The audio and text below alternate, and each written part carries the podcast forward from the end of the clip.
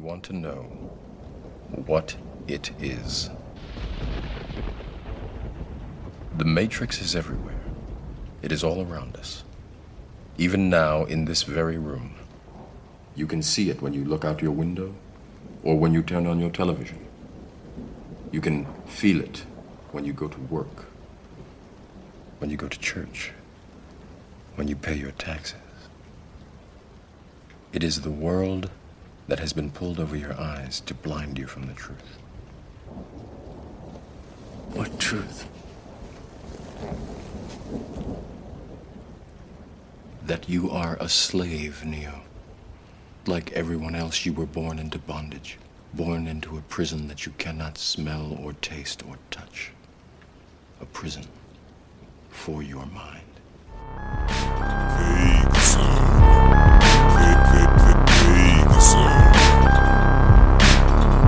Hello, everybody. Welcome to episode 20 of Vague Zone. I am one of your hosts, Daniel, and joining me as always is. Thomas, hey. And today we are discussing the 99 movie, The Matrix. We are starting our new franchise. Um, the way the show usually works is we'll watch uh, a, a movie in a franchise every other episode, and for the episodes in between, we kind of just watch whatever the hell we want. So we're back on a franchise run. And Thomas, uh, do you want to give us the synopsis for The Matrix if you have it on hand? Okay, so the synopsis on IMDb is a little bit different from the one that I read on HBO Max, and this says When a beautiful stranger leads computer hacker Neo to a forbidden cyber world, he discovers a shocking truth. The life he knows is an elaborate deception of an evil cyber intelligence. Yeah, this is directed by the Wachowski brothers at the time, and uh, stars Keanu Reeves and Laurence Fishburne, Carrie-Anne Moss. And yeah, this is a juggernaut of a science fiction action movie. I'm really happy we're doing this movie. Um, I guess I'll ask you first. What did you think about this of on rewatch?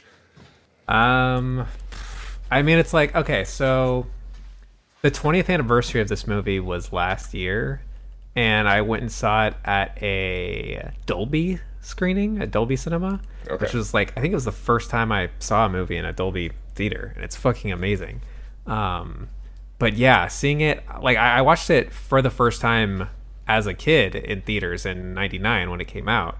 Oh, awesome. Um, and so seeing it 20 years later, after having like worshipped it as a kid, uh, it totally fucking holds up. It's like this is such a fucking good movie, and it's really interesting. So, so yeah, like you mentioned at the time, they were the Wachowski brothers, and that's how they're credited in the movie.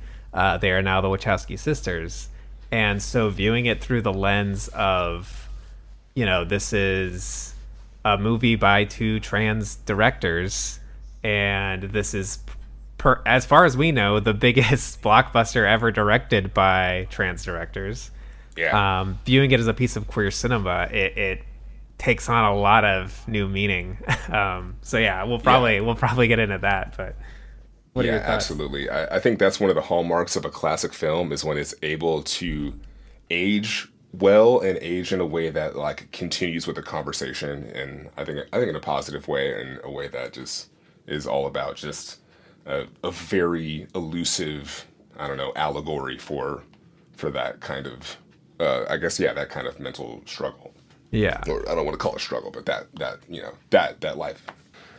Yeah. Well, I mean, like, so I think part of it, at least, if, yeah, if we're looking at the Matrix as sort of a trans allegory, then yeah, part it is the struggle of, you know, recognizing yourself and coming to terms with, um, a reality that isn't doesn't really fit for you, and having to make your own sort of or alter the state of reality to become uh, more accepting of you, I guess you could say. yeah your own self-image. Yeah and that's one of the things i love about this movie is yeah i never like when i was a kid i didn't see it in theaters. And so i just thought it was this really cool action fucking like you know action movie kung fu movie and just knowing it through that and bullet time and just you know being kind of silly on the playgrounds like you know imitating that kind of thing and yeah as i grew up you know being like yo this is just like a, a really heavy philosophical movie and i think it wrote the book on blending all of those things really well, which is having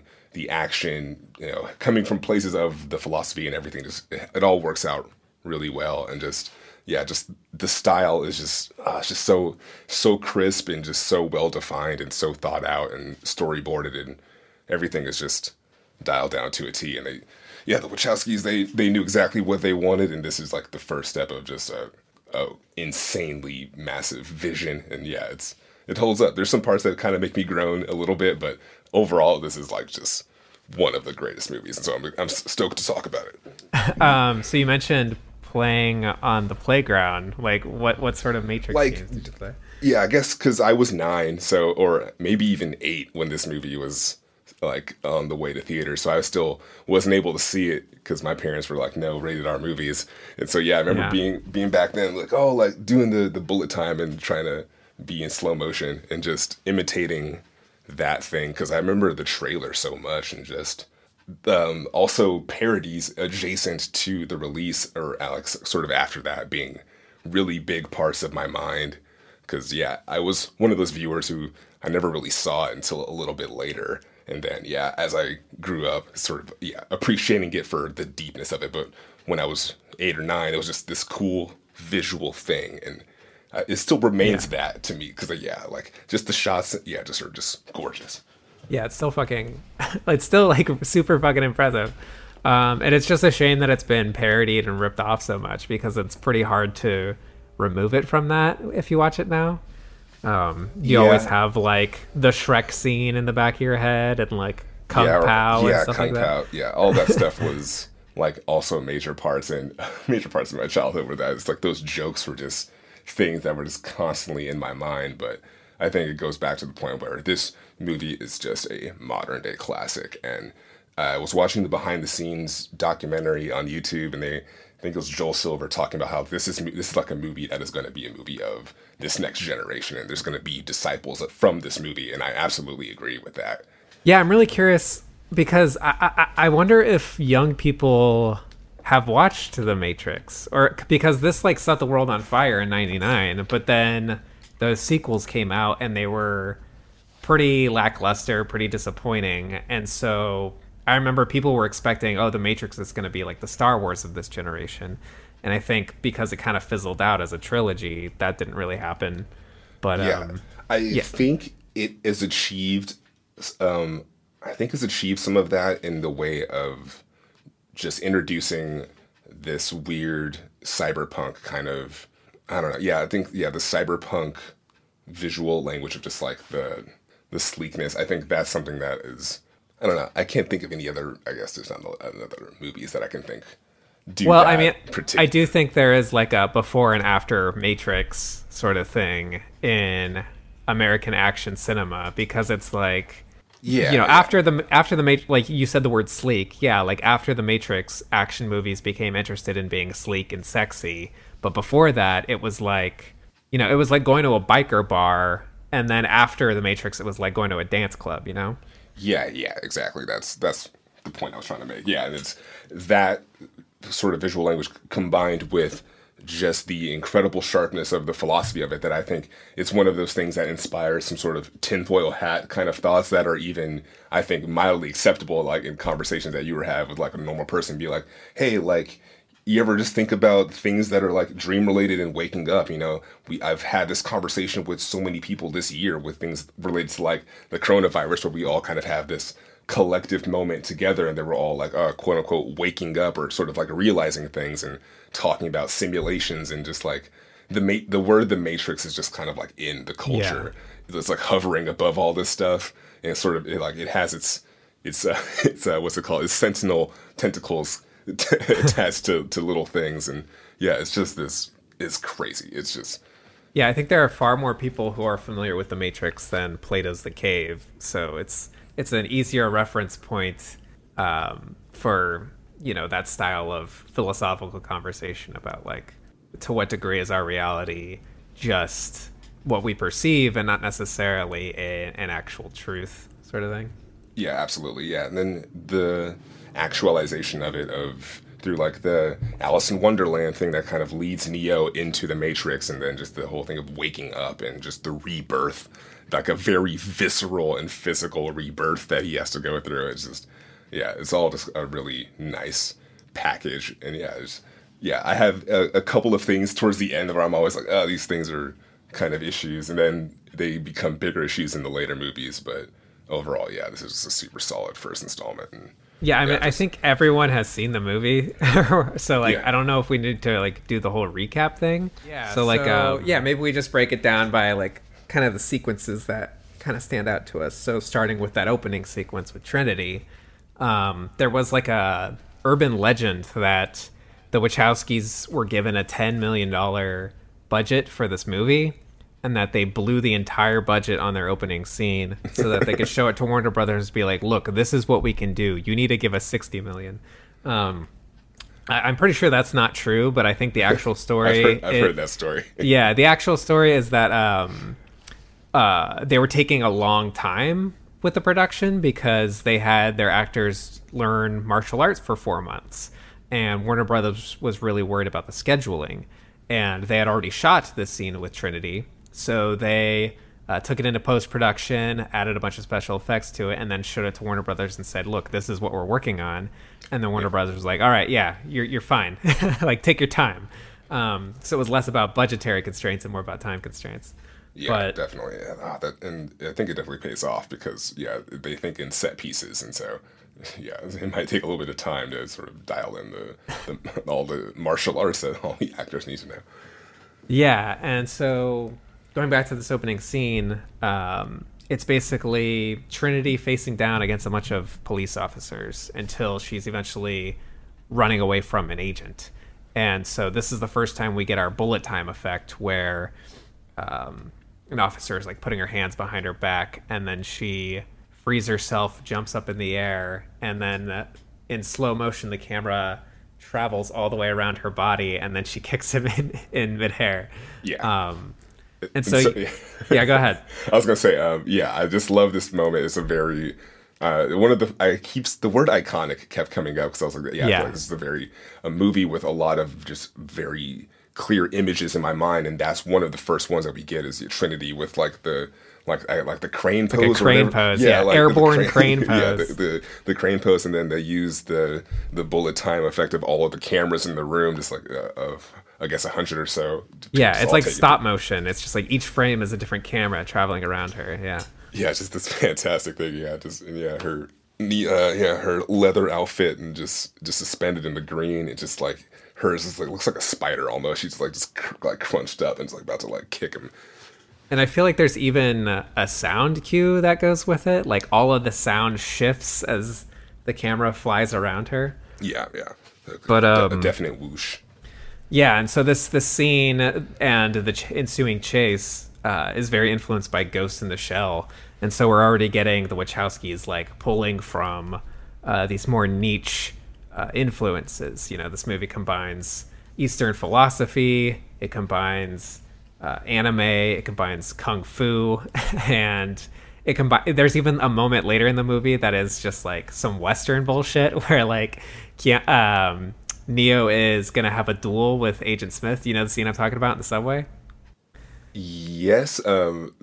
When, I, when you say Western, I'm trying to think about what part of that fight you're talking about. So it's like before they actually start fighting each other, um, Neo's faced with the choice: either he runs away from the agent or he fights the agent. And so he looks behind him and he sees the stairs going up out of the subway, and then he looks back and he's determined to fight Agent Smith. And we get this shot where it's sort of um, closer to the ground. The camera, it's a wide angle.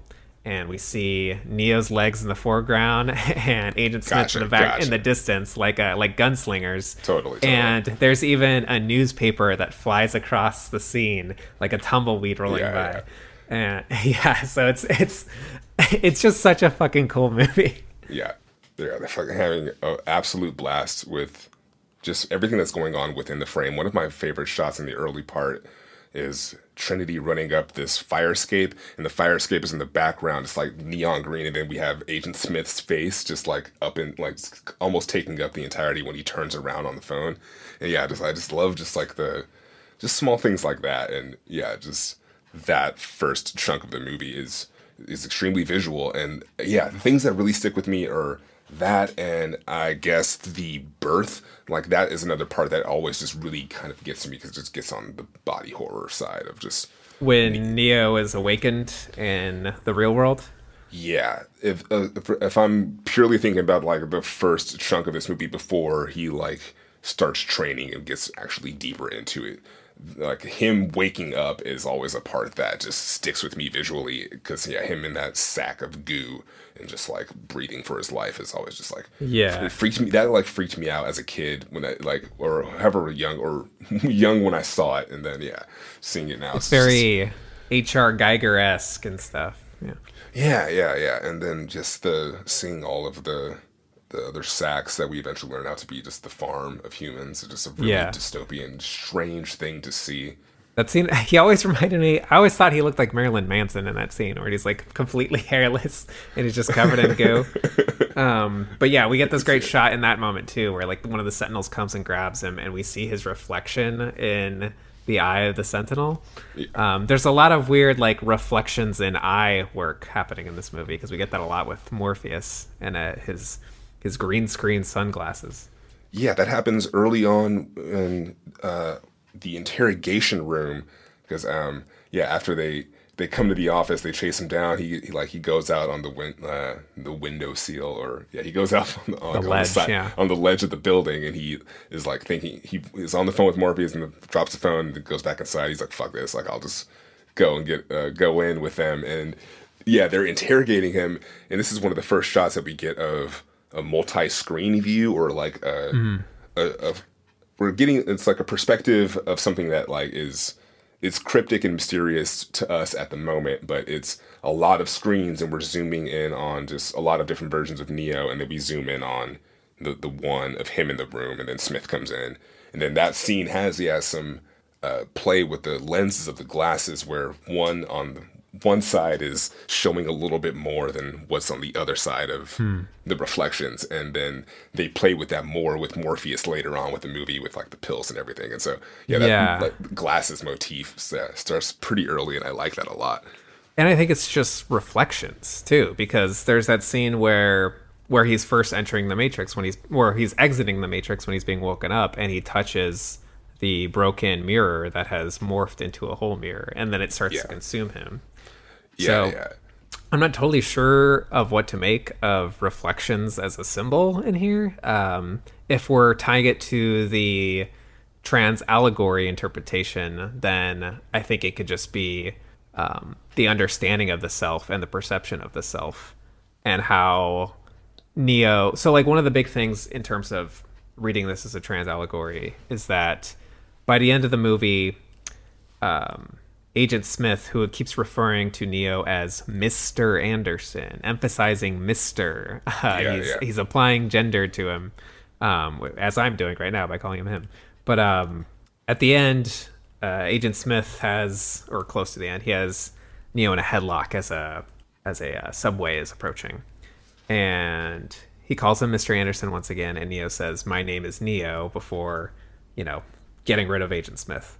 Um, and so it's about like deciding your own name, and y- y- Agent Smith is basically dead naming Neo, and Neo is correcting him.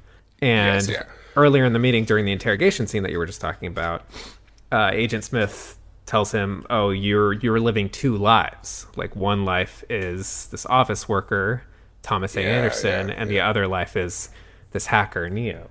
Um, so yeah, there's a lot of there's a lot of like I was like looking into this. There's like a lot of really cool stuff reading this as a trans allegory. Yeah, absolutely. And then when he's approached by Trinity in the club, and Yes. like, like yeah, like, oh yeah, like I thought uh, you're Trinity. I thought you would be a guy, and like all guys. She said, uh, did she say all guys say that, or like She a lot said, of- I like think she says like most men do. yeah, like most men, yeah, most men do, and yeah, Um, And that's one of those then- things. Where I'm like, yeah, like they're, yeah, we, go yeah, they're.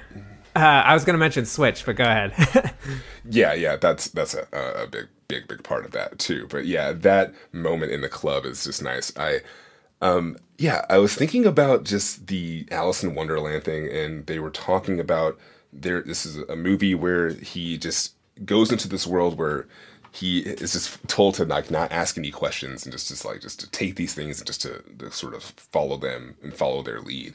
And I there's this very mystic also. Yeah, it feels very uh yeah, I guess cyberpunk and very mystic with the way that yeah, his like his body is a part of this this tr- like very gradual transformation that that involves just deep rebuilding of his organs and this like yeah, him being programmed in the in his mind. And so yeah, just everything that goes from the yeah the Mr. Anderson to the eventual Neo, where like yeah he's beginning to believe and like actualize his true self or his yeah their true self. If I Yeah, and to under- and to understand that everything around him the the reality around him is false and it is a projection. And so like the whole like there is no spoon thing uh, is that air you're breathing now thing. And it's when he stops the bullets at the end he realizes there are no bullets. So everything that we perceive around us we perceive it to be true because we accept it to be true but once we decide what is and isn't true uh, that sort of unlocks the possibilities of the accepted reality. Yeah, and that, they do that so so well with the end, just him casually fighting. And I wrote down how like his lack of emotion is sort of playing against Hugo Weaving's like just kind of brooding, getting like getting angry and angrier and like more expressive as the movie goes on. I thought was really interesting because I, I've like yeah, I like Keanu Reeves a lot. Yeah, one of those you know, modern Keanu Reeves fans. Oh yeah, Uh, Keanu Reeves is great. yeah, yeah, Keanu Reeves is dope. Uh, but yeah, there's some people that have the criticism of him having like robotic kind of acting and like having stoic expression, like being on the stoic side. And I think that like plays into his casting in this movie well in some ways when he's like mowing down the Asians at the end and with the like the the gun and his like his face is just like completely like emotionless and then it cuts to Hugh uh, Agent Smith and he's just like like his whole Yeah. mouth is just like like gritting and it's just I, I love that like back and forth and yeah it's interesting yeah as he becomes more the one he like just kind of calms down and becomes much Yeah. more muted and slowed down even in that last fight when he's just like very slowly doing the blocking and everything yeah just the way they handled it just like this like the weight has been lifted and yeah it's really poetic and a nice a nice way to tie in the choreography to what's actually happening to this character It is interesting that Agent Smith's performance, Hugo Weaving's performance, does get more expressive and human over the course of the movie, where uh, Neo's becomes more like, yeah, I guess just like calm and like zen. Yeah, yeah. He goes from being like really like erratic and doing like a kind of just a really confused surfer uh surfer hacker kind of guy thing like whoa i don't know like uh like okay i'm not sure but then bec- yeah just kind of being just really zen is the perfect way to describe being it completely confident, yeah, when he's giving that little monologue at the end. yeah and Um, that last fight is fucking beautiful like I, like that is one of my favorite things when he's just like when he puts his other arm behind his back and just starts doing it Yeah, and he's one arm. blocking Like, I everything. fucking love that moment so much Um, it the going from a surfer dude to going to Zen reminds me of that Mister that Mister Show sketch. Where did you ever watch Mister Show? no Uh, there's like a sketch where Bob Odenkirk is a teenager in just like somewhere in the United States, and he's selected as the next Dalai Lama. The uh, the uh, what do you call it when they come back? Uh, reincarnation. yeah yeah And so it's like the slow transformation of this d- d- this dude to like a Zen monk. Um, that's amazing but yeah. anyway, um, Yeah, what's one of what's a sequence that kind of stands out to you? trying to think about this. Mo- oh, fucking Morpheus versus Neo. Like Yeah. that scene. So so yeah, we think of this as being a huge action movie, but watching it this rewatching it this time, it feels like I mean there there is a sizable chunk of action in this movie and it's incredibly done, but I was surprised how much of the movie isn't action. Um and this Morpheus versus Neo scene, it's so fucking good because it's just like it is using action to tell us something about who these characters are. Yeah. And so we get this great moment where Keanu Reeves is doing like a, a Bruce Lee thing where he's getting kind of cocky and like I think he like thumbs his nose and stuff. Yeah, yeah. And uh, we get a great scene of Morpheus sort of he's sort of like I think it's called top rocking. It's like a breakdancing move where you're like shuffling your sheet side, feet side to side before you get into like groundwork. Um, Yeah, I didn't know the term of it, but yeah, he, he's adding a lot of just like a lot of spice to his fight when he's just getting yeah, just getting slowly schooled by Morpheus. Yeah, and it's just interesting to see the the sort of shift of confidence that Keanu Reeves has that uh, becomes cockiness, which I love when he does that backflip, that slow motion backflip, and then Morpheus just kicks him in the chest and Yeah, ends it. yeah. Um, but yeah, then we end with that great line of, "Is that air? Do you think that's air you're breathing now?" Um, where it's like the it's it's Yoda shit, you know. It's like the the limitations imposed on you are imposed by yourself, and you need to you need to get over that. like it's all in your head. Yeah, and this is when we first when he first starts doing the free your mind, like his little mantra to him in this first like portion before he gets to, you know, actual Neo mode later on, but he's telling him to free your mind and just to like just let all of this stuff go. Yeah, I feel like there's no reason Morpheus should work as a character because when you fir- when you get first introduced to him in that scene with the two chairs and the red pill and the blue pill, like that performance is just so serious and it is so I don't know. It, it it should seem cartoonish, but somehow Laurence Fishburne pulls it off. Like I remember in directing class, I think it was in art directing class. Um, someone directed that scene from The Matrix uh, with with the two characters sitting in those chairs, and a person just basically doing a Morpheus impression, and it was unbearable. Yeah, that sounds bad. yeah. yeah, it's one of those things where he has the charisma to embody this wisdom and yeah, delivering this message in a way that is it is it's super over the top. There's so many over the top things in this movie.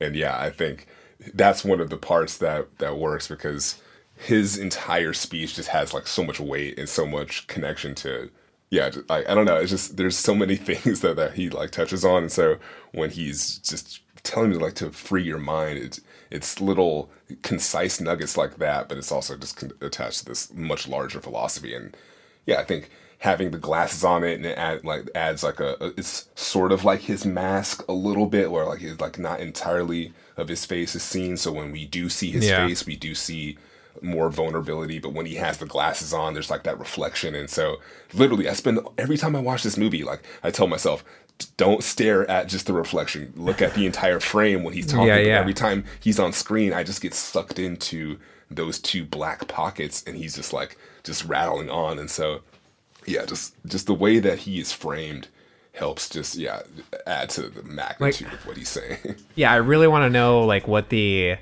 like the actors who auditioned for that role, what they were bringing to the table, and what that looked like. Because it sort of feels like Heath Ledger's Joker, where it's like anyone else doing the same thing is just fucking cringy. like Yeah. this guy pulled it off. Nobody else can do this. Yeah, definitely. Yeah, there's a different version of the Matrix. Yeah, that stars Will Smith as as Neo, and Which is insane. Uh, Yeah. but this version's so much better. Yeah, He so- turned it down for Wild Wild West, right? beliefs. Oh yeah, He has such a fucking weird career. Like it's just like an endless stream of just poor decisions. Because he was like he turned down Django Unchained also. Um, yeah. but the thing about that is, I think about I think about the Matrix, and I think about Django Unchained, and I'm like, I don't know if Will like maybe there is a universe. There's a there's a a portion of the Matrix where that movie exists and it's fantastic, but I don't know. Like he he kind of turned into a, a more wholesome. I don't know, like someone not as edgy for Yeah, he's not edgy roles. at all. And I yeah, I that's that just might be the except for Bad. Boys. Yeah, and I like I Am Legend. I think he kind of he has ways to do it in a brooding way, but for for these things, they just work with Keanu Reeves and uh, Jamie Foxx respectively. Yeah. But yeah, I think yeah, thinking about Laurence Fishburne, yeah, I think he just him his casting is just very key to the delivery, and it, it kind of ties into the whole like uh wise black man trope but i think this this movie Yeah, a little bit. fucking gets yeah, this movie fucking gets away with it because it like the philosophy is fantastic and it's like I don't this movie it's I feel like it's pretty multicultural the um the like team of the Nebuchadnezzar in Yeah, a way yeah. that like I, like I don't know what it was like in '99. I mean, I, I was a kid, but I feel like it wasn't as much of um, a virtue as it is now, where all of these studios are like, oh, you know, we want to make sure everyone is, uh, we have like a very diverse cast. I think it's just the Wachowskis were tuned into something because maybe because they're trans and Yeah, you know, absolutely. like um they're like more tapped into the quote unquote counterculture and oh, I mean just the fact that they're into like anime and like cyberpunk and shit like that. These are nerds. Yeah, yeah, totally, totally. They're gonna, they're gonna be more tapped into shit. Yeah. Yeah, they yeah they totally do do fucking due diligence in this movie, and yeah, the the crew of the Nebuchadnezzar is awesome. Yeah, I like Tank a lot. I like um later he later on um Link. I love Link as a character too. So yeah, there's there's really good. Uh, is. Oh, is that in Uh, the sequels? Yeah, yeah, Oh yeah, yeah, Link. Yeah, he's the one who re- replaces Tank because Tank couldn't come back, right? yeah, yeah. He asked for too much whatever money. reason, I'm pretty sure that was that was the issue. God damn it! It always comes down to the budget. But yeah, in this movie, he's good. Uh, yeah, his older. Yeah, the little ragtag group that they have is is really nice. And the scene in the diner where they're talking and he's like trying to pimp him, this like digital person is like, yeah, Oh, it's yeah. really weird and like like really strange. And then yeah, and then we have Switch that we uh, brought up earlier, who Yeah, originally it was supposed to be i think it was supposed to be uh, an actress a woman in the matrix and then an actor uh, in the real world. So so Correct, the the name the name switch is actually referring to the fact that uh, they appear to change gender uh, whether they're in the real world or in the matrix and i think the studio thought maybe that was too confusing or it would be too much work to convey that when it's not really um, supposedly not really tying into what the movie's about, but you know, in retrospect, maybe that is exactly tying into what the movie's about. yeah, absolutely. yeah, But, uh, but So yeah, so that ended up of- getting cut. yeah, with themes of transformation and yeah, rebirth and yeah, I think that would have been fantastic. And the yeah, the Wachowskis they've even like sort of commented on the fact that yeah, like they weren't quite fully maybe they weren't even quite fully ready for it, but the fact that the character is killed in the movie is like they like they sort of wrote them out as opposed Yeah. to keeping them around. I mean, maybe that's not their choice, or maybe it was like you know studio telling them to stop. But yeah, just just not actualizing to the to the fullest. And so yeah, it's the the addition of Switch is really really interesting because yeah, like the, uh, their character is dressed in white when we finally get the like full team going into the Matrix, and so it's like they always kind of have like Yeah. sticked out a little bit. It's like being like the the streaked blonde hair and like yeah the full white suit and everyone else is kind of like in black and yeah even like watching it back then I was like okay yeah I feel like this is like they're making this person stick out like in a way that Yeah. in of in terms of basic color like very obvious Yeah, they might as well like have signs on the screen of like arrows and stuff. Yeah, and then while we re- rewatching it this time, I was literally almost like I was all so fucking sad when they die when they're like not like this, not like this, because it made me think of like what if you know that body was not how that person theoretically wanted to die, and you know that you know they they were one person and, and saw themselves as another person, and uh, they don't want to die while being in the the They body. would, that, yeah, you they would prefer to die in the real world. yeah something or you know kind of just playing with that that uh that philosophy like, i guess i don't know if philosophy is the right word just playing with that fucking idea is just it just really got to me on this rewatch. i was like holy shit just like just yeah just it really hit me i was like damn like i, I think there could have been a lot more character and a lot more really really interesting things with that character and yeah i'm like stumbling over my words but yeah that was just like it, it just stuck out a lot more on this rewatch Um, yeah, but like going back to the trans allegory thing, which I keep Yeah, going sorry. back to.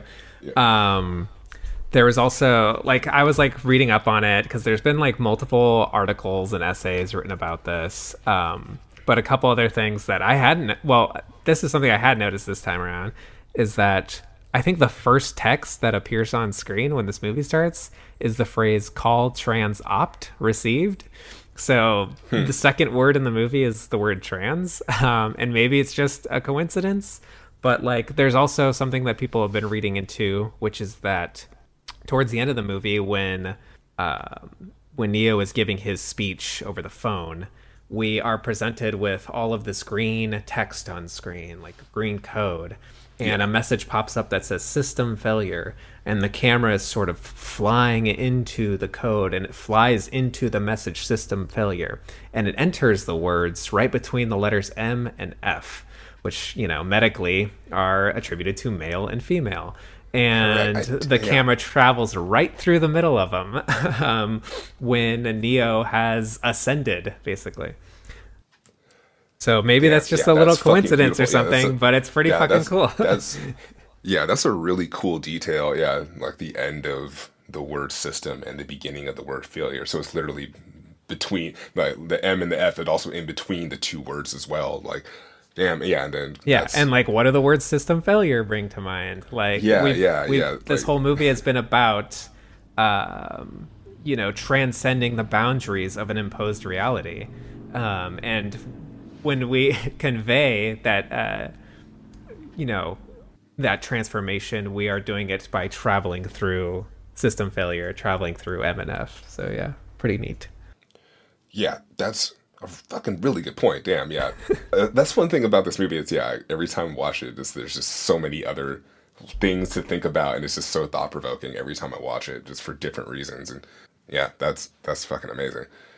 yeah. I feel like yeah, that, yeah. That, I think that is something that I could feels like could be intentional and a, way for them to to find ways to make I don't know compromises and hints and you know yeah, I mean, even to, to get to get that in the movie, even if it's not like a major character. Yeah, and even if it's accidental, like even if this wasn't like yeah, yeah. 100% intentional trying to convey a message, it's pretty fucking extraordinary. like it's pretty cool Yeah. that like these things are in there. Yeah, yeah. Okay, so yeah, the whole Cypher thing, like the whole Cypher, like killing the crew. It, do you think there's any like clunkiness to that? Because like I, I guess I like, I like the whole backstabbing thing and him taking out the crew, and it's done in a really creepy, malicious way when he's like, he like gets on top of Trinity and gets on top of Morpheus, and he's just like just like Unplugging yeah, just- people. yeah, unplugging people and fucking killing people, and I I like that the tone of that, and I I it's sort of eventually matched, well not matched, but there's also this stuff at the end with the Sentinels coming and attacking them, and so yeah, just a lot of the action that's not inside of the Matrix, that's like inside of the Nebuchadnezzar, it, it gets a little. Sometimes I find myself drifting away mentally sometimes while watching those parts because um, they're just not maybe as visually interesting to Yeah, it's a lot things that more are- dull, I guess. Yeah like especially when it's like the nebuchadnezzar flying around and doing stuff in the Mm-hmm. world that is like the destroyed human world that is you know the machines you know the battle the war all that shit it's a lot of just like empty corridors and dark like kind of weird shafts then every time i'm watching this especially in the later movies i'm like this is just like i i don't know what's really happening and it's really it's it's a little hard to to to like for me to focus during those parts I, I kind of zone out when i'm watching the nebuchadnezzar fly around and just like do stuff like the whole emp thing like i just like Yeah. why is this like I, all that machine stuff like i understand that there is this there has to be there is is a large allegory about humans versus machines and artificial intelligence and just like you know the human body versus the artificial and all of that shit and so having these little squid things attacking the ship to get into the to get to kill the crew is another form of that battle that is you know happening that gets way blown out of proportion towards the end of this trilogy. But yeah in this movie it's just like yeah it feels kind of clunky and i don't like I, I, every time yeah every time the nebuchadnezzar is like flying around and those sentinels show up i'm just like okay i think i'm gonna go I mean, like- water or something. Well, it's intentionally contrasting like how shitty the real world is compared to the Matrix, compared to the computer Fair program. And I think Yeah, it's just you know, if you're watching something shitty, it's it's maybe part of your brain is like, eh, all right, I'm not enjoying this. I, that's a, a really good point. Yeah, because everything inside the Matrix is just everything that takes place inside of those moments is just like fantastic and just like it just draws me in and like I just get lost in it. But yeah, every time they go into the Nebuchadnezzar or like yeah have it flying around, I literally am just like I'm could care absolutely. I just have no interest in watching that kind of stuff. And I think the. Nebuchadnezzar is also uh, like a pretty claustrophobic space. Like we don't we we see occasionally on computer monitors that it's like there's all these different sectors. Like once the um, Sentinels start attacking, but it really feels like we see two, three rooms. Yeah, like it. there's there's like the the chair room. There's the the little mess hall sort of thing. yeah the, yeah it's like the chair room, the mess hall, and then some beds, and that's yeah, about it. and like uh, Neo's room and the place where he gets acupuncture, Yeah, and like and- a lot of it feels like one large room. Like Yeah, and so I like the design of the Sentinels. I think they're very creepy, but yeah, I just think just that space is just a little underwhelming and just kind of drab to watch. And of all of the visuals and CGI in the movie, that's just a, piece that I don't think has aged very well.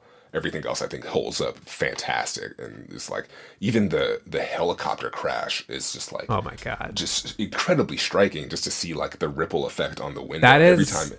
probably the coolest shot I've seen in a theater. It, like so, when- like when I saw it a, on a Dolby screen. So like, jealous you saw these in theaters. I've never seen any of these in dude. theaters. Yeah, when it when it re-released in Dolby, man. Have you seen a movie in a Dolby theater?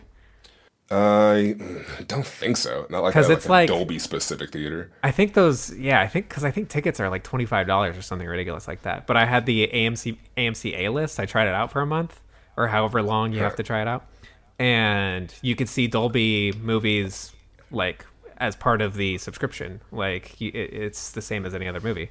So like I went and saw Matrix, and that scene where the helicopter explodes and Trinity is hanging from a rope and she swings at the camera and like smacks some glass that's in front of the camera. The fucking coolest thing I've ever seen in the theater. Yeah, so fucking grand, And, so like, fantastic. The sound system's so good, you just like fucking feel it in your seat. It was it was rad. And like I was a huge fucking dork too because I uh drove to the theater. I put my sunglasses on for the for the drive there. I get there and I'm like, fuck, I forgot normal glasses. So I was watching The Matrix with sunglasses on because they're prescription and like I wouldn't be able to see otherwise.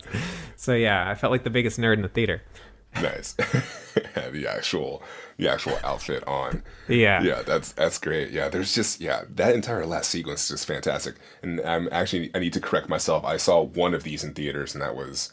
Uh, the third one, but third yeah, one? I've I've only seen yeah the the first two like in home settings. And so yeah I, I would love to see that like it's bigger on the big screens. This is the biggest screen i've watched on was on when i watched it today. But yeah I think the last portion of this movie is just one of my favorite parts. It's just it just blends together so well. And yeah uh, beside i think everything's besides just the part where they're flipping. Well how do you feel about the uh what's it called? The courtroom not courtroom the the first section of the office fight when they're com- when they come in and they like go through the metal detectors and they're like doing the like the flipping through like the I mean, that was the, the that was lobby? the scene to watch back in the day. Like, yeah every like when I watch it now like like I is it a little too like mass shootery or what?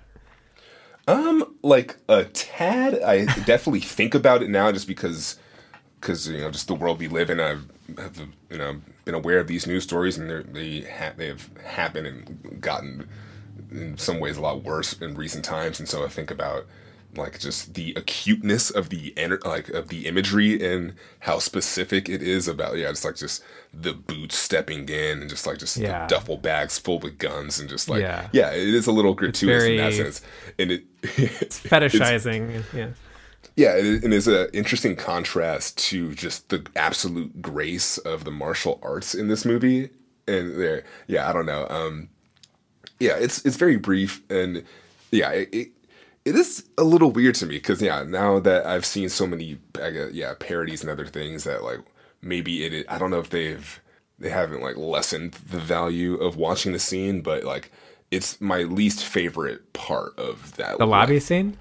Yeah, just like when they like are like doing the like the slow flips and going through things. I'm just like, okay, like it.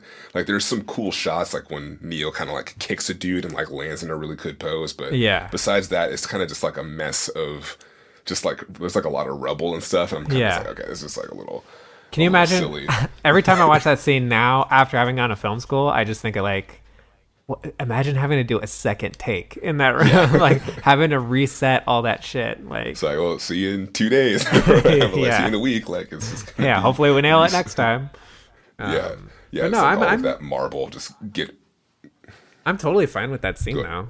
Um, for for sure. Yeah, Like- I, I like yeah, just other parts of the sequence a little bit better, but yeah, that's that part is just a little. It just seems a little goofy in hindsight. yeah, I mean, like just even like the leather and latex and the sunglasses, like that has kind of aged weirdly. Um, and and I wonder, like, if I was an adult and I saw this in '99, would I think that was cool or would I think it was kind of cheesy, like the the aesthetic of the Matrix? But Yeah. um, I don't know. It's just like I guess now I just kind of view it as a time capsule, and it still works for me. Yeah, it's all a complete package for sure. Yeah. Um, one last thing I want to mention is Gloria Foster's performance as the Oracle, Yeah, which yeah, is definitely. like she should have gotten a Best Supporting Actress nomination for this performance. Yeah, I agree. because it is like it feels so different than everything else you're getting in the movie.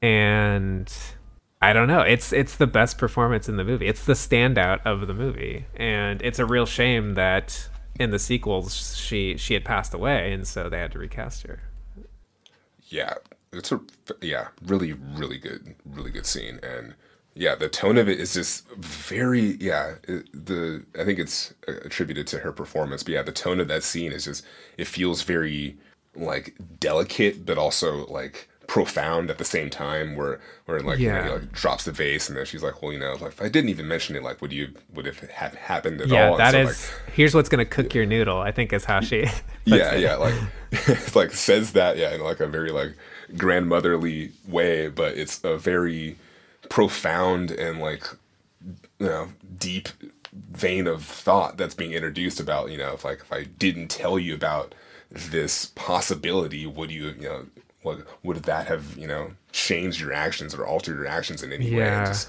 um yeah and it's just so yeah especially that would you have knocked over the vase thing. It's so playful. It, it- it's talking about fate but in a very playful way that fucks with the character and it also fucks with the audience. And i think but ju- just like on the on the topic of like playing with the character and the audience i think part of why this movie works in terms of exposition uh is that this whole uh, so much of this movie is just fucking exposition.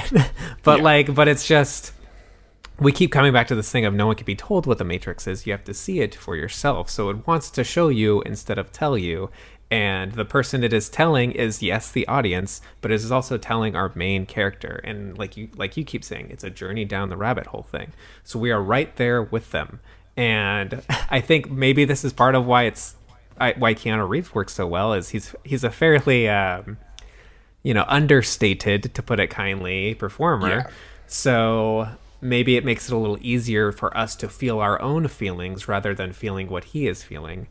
Um, correct and uh, Emily and I, we were talking about Christopher Nolan recently, and she brought up Inception, and like we were talking about how bad he is with, um, gosh, what's the fucking word? I just said it. um, exposition. uh, how bad he is with Exposition. exposition. yes yes yes Um, and so the thing in Inception is we also have a character who is being introduced to the rules of of this world. You know, the same way Neo is being introduced to the rules. However, in Inception, it's Ellen Page who is a side character. She's not the main character. Her only function is to provide a way for the audience to be let in on the rules. And then after that, she might as well not exist because we we we are not along for her ride. We are supposed to be um, along for Leonardo Cobb, DiCaprio's yeah ride. for cobb's ride Yeah, and so I think that's part of why that doesn't work because that that has always kind of been something I've thought about. It's like, well, why does Matrix get it right? How come they can do exposition well? And it's just like I think it is just a matter of like, well, he's our main character, so we're right there with him versus someone else who you know we're not necessarily emotionally tied to throughout the movie. Yeah, and yeah, the performance of Keanu Reeves definitely holds it down too because he's very open into sort of this mysticism just like flying towards him, and it, there's often times where he's incredibly overwhelmed by it. But yeah, he, he does in a way that is it's like human and but not too extreme in any any particular way. Yeah, and it's just and it's pretty normal hero's journey stuff too. Yeah, there was a, a note I was reading about like sort of androgyny and the marketing and how on the posters Keanu Reeves' face next to Carrie-Anne Moss's face, where they're both kind of like almost made up to be sort of near identical to where it's just like like sort of like look sort of very very similar, and just Um, like facial sort of stature and connection. In the sequel so there's a sex scene in i think at the next movie and i actually heard someone describe it as being like from a distance it almost feels like you can't tell whose body is whose body is who uh, because they're just these both like slender white people with brown hair. Yeah, yeah, sort of is close to a like generic kind of clean character slate as if you're like playing a video game. It's like okay, it's like it's going to be a, a template sort of character, so Yeah. to speak. There, there's so many things about this movie that I like absolutely like. So yeah, I feel like we could end. I mean, we could- pick about like the small details about things. and and just like the way it, it sits within pop culture like we could like you mentioned uh the lobby scene makes you uncomfortable like we could totally talk about how uh people blamed the matrix for columbine and shit and like Yeah, yeah, that's the first thing I thought about when he when they're like going through the metal detector and he flashes the trench coat open. I was just Yeah. like, yeah, like ninety nine. that was the last time it was like really really hot to go into like, oh yeah, I'm gonna shoot the fucking place up. yeah, and yeah, um, him being saved by like yeah this like this this minigun infiltration it also stood out to me a lot this time watching it yeah because neo's face in that scene is just like he's just completely just like no emotion. He's just like just mowing people down. And yeah and on the other side it's like a actual like war scene with like the water flying up and there's you know there's more there's like shrap like pieces of brick and shit flying and then like agent smith just like gritting his teeth. And i was like yeah like just it the, the the humanizing of one side versus the other just just Yeah. it just stuck out a lot. um what have you been watching lately Okay, so I guess I'm going to talk a little bit about Soul and yeah, I watched that the other night with my parents and yeah, interesting movie. Did you watch this movie? uh i'm gonna watch it sometime this week i did not get a chance to watch it Okay. Okay. Yeah, I like it. I I dig these later, heavier Pixar movies that are about existential things and Yeah. like, emotions and just our bodies and our connection to the world. And yeah, I think the visual interpretations of those ideas were done really well. There's some weird like racial politics with it, but I think I want you to watch it and then report back because Okay. yeah, I think it's a really interesting watch. I think the music is fantastic. It's it is one of the best looking like Pixar movies, hands down. Like it's just gorgeous. yeah yeah i'm hoping to watch it this week and then yeah maybe we could dive a little deeper into it next week For sure. But yeah, watch that and then I watched uh, Wonder Woman. By any chance did you catch that? i did watch wonder woman actually Okay, yeah, I watched that, and yeah, I thought it was uh, kind of on the longer side. I think it has some interesting things going on with it, but yeah, I sort of kind of got worn down towards the end of that movie. But I think, yeah, Pedro Pascal is fantastic. He's one of my one of my favorite new actors, or not new actors. One, he's one of becoming one of my favorite actors of recent. And yeah, him in the, in Wonder Woman 84, 1984 is like just so good. He's just hamming Yeah. it up. He's fantastic. it's like this guy needs way more fucking interesting roles because like he I feel weird saying he's the best performance in the movie because it's like I would like to say that a woman gave the best performance in a Wonder Woman Yeah. movie. But uh Pedro Pascal fucking killed it, man. Yeah, he's super good. Um, I think the movie- Triple Frontier. Ooh, sorry, go ahead. You, Frontier, I haven't seen that one. yeah, he's Um, in that as well. Another action movie. um yeah wonder woman 1984 it's a weird one. Like i think I, I i overall liked it. I think it's kind of you know typical superhero fare uh in terms of quality. Um i don't like i think and i also think i just don't care enough to like really be too critical of it. Um i think th- Fair enough. the, I think the early it's pretty cheesy early on and I guess I give it leeway because I know that what it's trying to do is it's trying to play around with the tone of 80s movies and also play in a similar tone as the uh, Christopher Reeve Superman movies, which I haven't seen yet. But um, Yeah, same.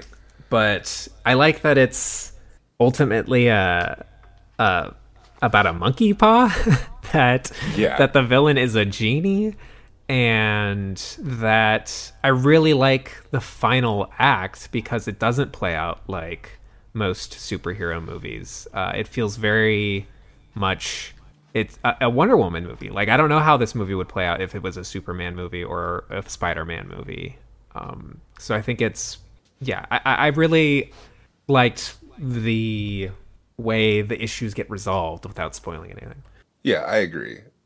Yeah, I, I agree somewhat. There's, um, I wasn't crazy about uh, the Kristen Wiig's character towards the end, but I think yeah, the the buildup of the monkey paw thing and everyone kind of asking for their wishes was just like I just enjoyed watching that so much. I just thought there was just like yeah, a little bit of bloat towards the beginning, and yeah, as someone on Reddit commented that like yeah, if you're gonna tribute the '80s, why not make like a really tight, short, like punchy movie? Like why make this really kind of like long, Yeah, two and a half out- hour thing. Yeah, yeah, it's just like it's Because kind of, every like, superhero movie has to be two and a half hours now. Because they're Yeah. they're supposed to feel like events, but we had an event on our couches because we couldn't go see it in a theater. Yeah, that's the thing is I I want you to watch Soul, and I, I want to bring up the whole thing about both of these movies were meant to be released in theaters, but yeah, watching them at home has definitely made the the experience has altered the experience enti- entirely. So And I'm wondering if audiences are more forgiving or less forgiving when they have to watch these at, at home. uh, I think less forgiving. People were fucking ragging on Wonder People Woman. People are on hating on Wonder Woman. I'm Yeah. surprised because like I watched it and I was like, that's fine. And then I didn't read anything about it for a few days. And then I logged on to Facebook for the first time in a few weeks, and it's like people are shitting all over it. Yeah, yeah, and I was like, it's yeah. I think it's yeah. It ties into that because we're watching it at home. I think we're we have the ability to get easy, like way distracted. Sorry, yeah, distracted a lot easier. And I think yeah, we're not willing to sort of give the benefit of these long-winded stories and give it the benefit of a doubt and let And them it- take their time.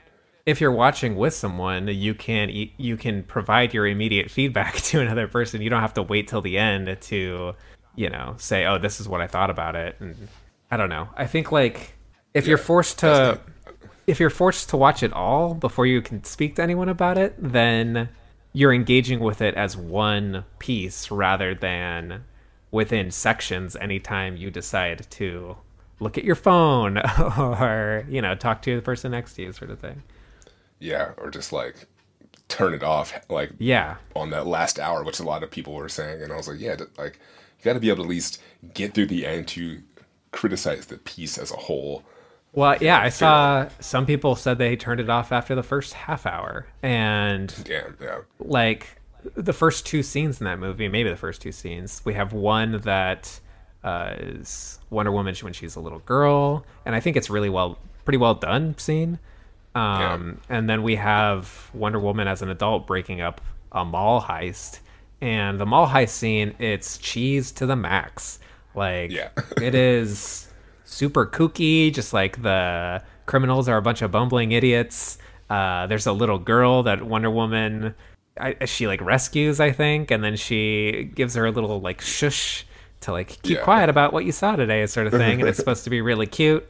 Um, and yeah, I can understand being put off by the tone when you watch that, especially after that opening scene, which tonally they're very different. Um, yeah. I thought it was yeah, the the intro, the intro scene is getting a lot of hate because they're saying like, what is the point of this? And Yeah, it does was feel a little and good- unnecessary, but yeah, I thought it was good visual It's well storytelling done. of yeah, yeah, of just like showing her character and just like this lesson being learned and how that's like a small just little nugget of you know that lesson is carried over to what helps kind of actual like what shows up at the end. yeah, it's just it just feels like a little prologue sort of thing. Yeah, yeah, and I, th- I love the the feel of the '80s look. Just like I think they got the the visual of it. Yeah, and that really the whole thing was shot on film too, which the grain looks pretty good. Like watching it on Yeah. a nice 4K TV. Yeah. Yeah, yeah. Like I remember the trailer for that in theaters and really being excited just to watch it for that reason. And yeah, it still looked pretty great on my TV, which is not a 4K TV, but yeah. Um, But yeah, what did what have you been watching besides that? I think I just watched Wonder Woman and The Matrix. Um, oh, and like I said, I've got a PS5, so I've been playing a lot of video games. Miles Morales is fucking great. I'm al- I'm already like 40% through though. It's a very short game. Um, yeah, it's really really good though. Like way better than I thought it would be, considering it's like gameplay wise, it's pretty much the same thing as the first Spider-Man game. But um, Yeah, that's fine. I mean, if the engine works, you know, don't do too much. Yeah, why add a bunch of stuff to it? You know, just change kind of the skins and the the stakes and the story a little bit. they sh- I mean they they change up quite a bit like like this one takes place in the winter so there's like you get a lot of nice weather effects uh, and i think they've just like uh, dressed up new york a bit i mean adding like holiday lights everywhere and so you get to experience the the higher quality lighting that the ps5 can do um, and I don't know. And then Miles Morales, he has like his electrical powers or whatever, and cloaking abilities. So they introduced some new abilities to change up the fighting a little bit. Okay. But yeah, it it is kind of just you know swinging around, doing the same combos you were doing in the last one. Um, but yeah, like narratively, I don't know. It's really there's a scene that like hit me pretty emotionally, and I'm not going to spoil it. It's pretty early on though, um, where Miles is sort of the victim of a misunderstanding, and I was surprised that it like worked on me emotionally. Um, Okay. and so yeah, I've been playing that, and I've been playing Demon's Souls, which I I played like the first boss on the PS3 back in the day, and I played most of Dark Souls. Never finished Dark Souls. I've come to the conclusion that I will never finish Dark Souls, um, just because it's like I thought I was ready to like open this gate, and it turns out there was like one boss I forgot to kill, and so I was like, "Fuck it!" Like I, I'm I'm done. like I've like spent my energy. I put like 60 hours into that game. I'm like I, I've played enough. Like it's fine. Yeah, yeah. Um, so yeah, Demon's Souls is fucking fan. It's it looks incredible. Um, and it's one of those things where today I was just itching to play it. I'm just like, oh, I gotta get in there. I'm like so close to this boss. I just gotta go in there and fight this boss. And like, nice, nice. uh, I I'm not ashamed. I'm I'm looking at walkthroughs and stuff. I'm looking at guides on like how to spec my character, but uh, you know, even even with the the added information, it's still fucking hard. It's still a nice Yeah, yeah. challenge. It's still fun to explore the world. So yeah, I'm having a good time with it. Yeah, I'd say props to literally any gamer who has the patience to play those because I tapped out. Like I, I tried to get past the the first bosses. I think it was in Demon's Souls on PS3, and just got my ass handed to me. Yeah. And it, it's just a different type of gaming lang- language I didn't really get used to, and I, I don't think I ever got used to because yeah, it's just insanely difficult. And Yeah. yeah, I think it's fun to watch people play those the most because yeah, the artwork of just the enemies and the bosses is just like just so insane. And I don't know. There's just something about like I've never gotten so much satisfaction out of the Souls games as I've gotten out of any other game. Like there's been times where I remember fighting a boss and dying over and over and over again in Dark Souls to the point where I was standing up like in front of my TV with the controller fighting this boss and then like raising my arms in the air when I beat them. Like Hell yeah. it's yeah the thrills are totally worth it um but yeah like if you need to tap out I after a believe it. certain point yeah tap out it's fine like i've caught I felt that way about Cuphead. I mean, about about what about Cuphead, Cuphead. about beating beating bosses in that game because Yeah. those bosses were hard as hell. and yeah and cuphead's nice too because it's like it's each fight is short enough that like if you die you don't feel bad just hit and restart like there's Yeah, not yeah. uh, not there's not much penalty really dark souls Yeah, the souls games it's a little different like demon's souls the levels are super long so it's like i lose to a boss and now i gotta like kill 20 enemies before i can fight that boss again and it can be a little annoying but i don't yeah, know no, that's that's for real. That's a, a, a really big difference as opposed to just playing. Oh, just press A to initiate this boss fight versus okay, I need to Yeah. go down this path and get past it. That's how kind of like Hollow Knight is, which another game I've sort of tapped out on recently because there's some parts where there's this a, a really hard boss at like the end of a long road, and if I lose that fight, I have to like go down that road first, and yeah, Yeah. just the law of video games. Like you get all of that adrenaline built up, and then you get to that fight. you win, you're Yeah. you're you feel so You're, good not, you're like, fuck it, tomorrow. like, Dragon Yeah, tomorrow. Um, it does feel good, though, to realize you're slowly sort of, you know, you're, you're tightening up your run to the boss, where it's like, Yeah, okay, yeah. I know I can run past these first four enemies. And then, yeah, you're like making choices about who you actually want to engage versus like who you want to skip and stuff. And Yeah, I feel it. Yeah, I, I definitely am curious to return if I, if and eventually when I get get onto the PS5 hype, I would love to, to, to to try it. Yeah, my friend and my, my buddy Daniel, he's a video game designer out in South Korea, and he just moved Yeah. back recently. And he's like, "Yeah, like there's PS5s all over the shelves out here." I'm like, "Let me just like, Yeah. send one, just send one over to me." All right, this has been episode 20 of Vague Zone. Um, next, actually, you need to tell us what we're going to oh, watch next fuck. week. I have no idea. I have no idea what we're going to watch next week. All right, so, it's all good. So stay tuned, folks. Yeah, check out, keep an eye out on Twitter. We'll let you know what the next movie we're going to be watching after this first installment of The Matrix. Um, so yeah, catch us on Twitter, Twitter at Vague Zone. Email email us at vaguezonepod at gmail.com if you have lists, suggestions of franchises or something like that. Let us know. Yeah, I've been one of your ho- one of your hosts, Thomas, and with me always has been Daniel. cool. Yeah, thanks for listening, and we will catch you on the next one. All right, take care. Yeah, later.